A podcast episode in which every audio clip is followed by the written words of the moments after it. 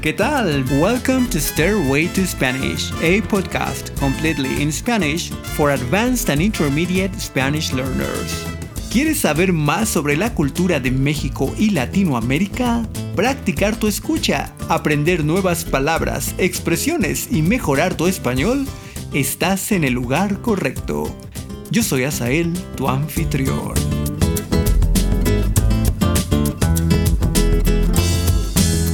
En este episodio déjame decirte algunas cosas que puedes usar para mejorar tu aprendizaje de otra lengua. Primero te contaré tres mitos sobre el aprendizaje de idiomas. Después te daré algunas estrategias que puedes utilizar para mejorar tu español.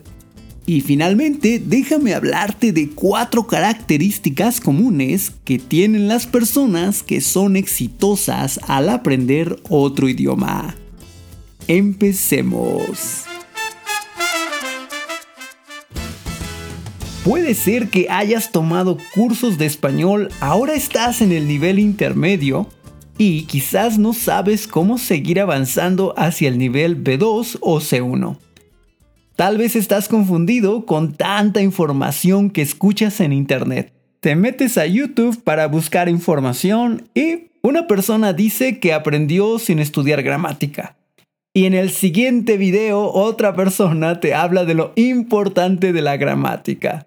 Uno te cuenta que no debes traducir, que debes usar diccionarios español-español. Y minutos después, otra persona te recomienda su método de traducción con el que pudo aprender 3, 4, no sé, muchos idiomas. Y te preguntas, ¿quién tiene la razón? Pues descúbrelo en este episodio, pero vamos por partes. Primero, déjame contarte de tres mitos sobre el aprendizaje de español o cualquier otro idioma. El primero es que no puedes aprender español o mejorar tu español si ya eres un adulto. Y por supuesto es falso. Conozco personas que han aprendido español muy bien a los 50 o 60 años. Yo mismo empecé a aprender inglés seriamente a los 21 años y fue un completo fracaso, pero a los 25 años más o menos cambié mi estrategia y aunque cometía muchos errores, podía hablar con otras personas y he seguido mejorando. Mito número 2, que existe el método definitivo con el que cualquier persona puede aprender y mejorar su español. Esto es más o menos falso. Lo que sí existe es el método definitivo para ti, pero que tal vez no va a funcionar para tu vecino. Y mito número 3, que hay un secreto entre los políglotas y las personas que aprenden idiomas muy eficientemente. Un secreto que no te quieren contar. Bueno, esto es completamente falso, no hay ningún secreto. Lo que sí hay son ciertas características que tienen y ciertas estrategias que usan, y te voy a contar más adelante sobre esto. Pero empecemos con las estrategias que puedes utilizar para mejorar tu español. Por supuesto, serás tú quien decida cuáles de estas estrategias usar y cuáles no. Ah, pero antes déjame comentarte dos cosas que son muy importantes. La primera es que para tener éxito necesitamos una exposición masiva al idioma, leer y escuchar mucho. Y la segunda es que necesitamos también una gran cantidad de práctica. Ahora vamos a las estrategias. La primera es shadowing. Y te he hablado de esta estrategia antes en el capítulo de Aprende español con Netflix. Básicamente consiste en repetir con la misma entonación y pronunciación lo que otra persona está diciendo. Pero hay dos cosas importantes que debemos hacer. Una es ponernos en el lugar de la otra persona, imaginarnos en la situación. Y la otra es conectar lo que estamos diciendo con su significado. Es decir, no repetir por repetir, sino repetir pero sabiendo lo que estamos diciendo, entendiendo lo que estamos diciendo, o al menos la mayor parte. Y esto es algo que no solamente debemos usar en shadowing, sino también cada vez que decimos alguna cosa. Número 2 es la inmersión artificial. Si estás buscando ir a un país hispanohablante, pero no puedes, o sí puedes, pero simplemente no te agrada la idea de estar todo el día en casa por las restricciones de la pandemia, esta estrategia es para ti. ¿Y en qué consiste? Básicamente en modificar tu entorno para hacerlo más como una inmersión. Ve la mayoría de películas, series y videos que te gustan en español. Busca información en internet, lee noticias, artículos, o libros sobre temas que realmente te interesan, pero en español. Usa la tecnología para conectar con hispanohablantes y hablar por mensaje o cara a cara. Trata de planear tu día en español, de pensar en las cosas cotidianas, de pensar en las cosas que regularmente piensas, pero en español. Usa tu imaginación e imagina situaciones en las que te gustaría estar hablando de tus temas favoritos o hablando con personajes con los que te gustaría hablar, pero en español. No se trata de hacer algunas de estas cosas, se trata de hacerlas todas. Y esto además nos va a permitir reconocer las cosas que no podemos hacer en español y buscar formas de poder hacerlas. Y debo decir que esto es lo que más me ayudó a aprender inglés. Tercera estrategia, repetición espaciada. Para mejorar tu español vas a necesitar muchas palabras y muchas expresiones. Y la repetición espaciada puede ayudarte. Básicamente es una técnica para memorizar material en la que la repetición cada vez sucede a espacios más largos. Pero aunque suena algo complicado, afortunadamente ahora solo tienes que bajar una aplicación como Anki, hacer tus flashcards y dejar que la aplicación haga todo por ti.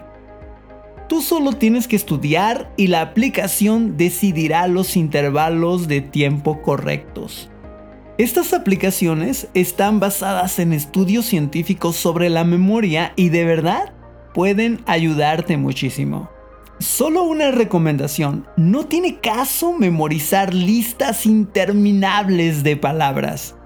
Las palabras que debes memorizar son las que sean relevantes para ti. Y debes memorizarlas siempre en contexto. Es decir, que al tratar de memorizarlas, hay que tratar de hacer oraciones con ellas. Recuerda que cada vez que decimos algo debemos tratar de conectarnos con el significado, saber lo que estamos diciendo. Con el significado, no con la traducción. Aunque las traducciones son útiles para entender nuevas palabras. Cuarta estrategia, búscate a un compañero para practicar. Afortunadamente, ahora es muy fácil poder encontrar personas en Internet para poder practicar nuestro español. Hay aplicaciones y plataformas para hacer eso. Pero aquí tengo una recomendación muy importante. Debemos tomar nuestro aprendizaje en nuestras manos. Por eso es necesario decidir para qué estamos aprendiendo español y cuáles son las cosas que queremos lograr.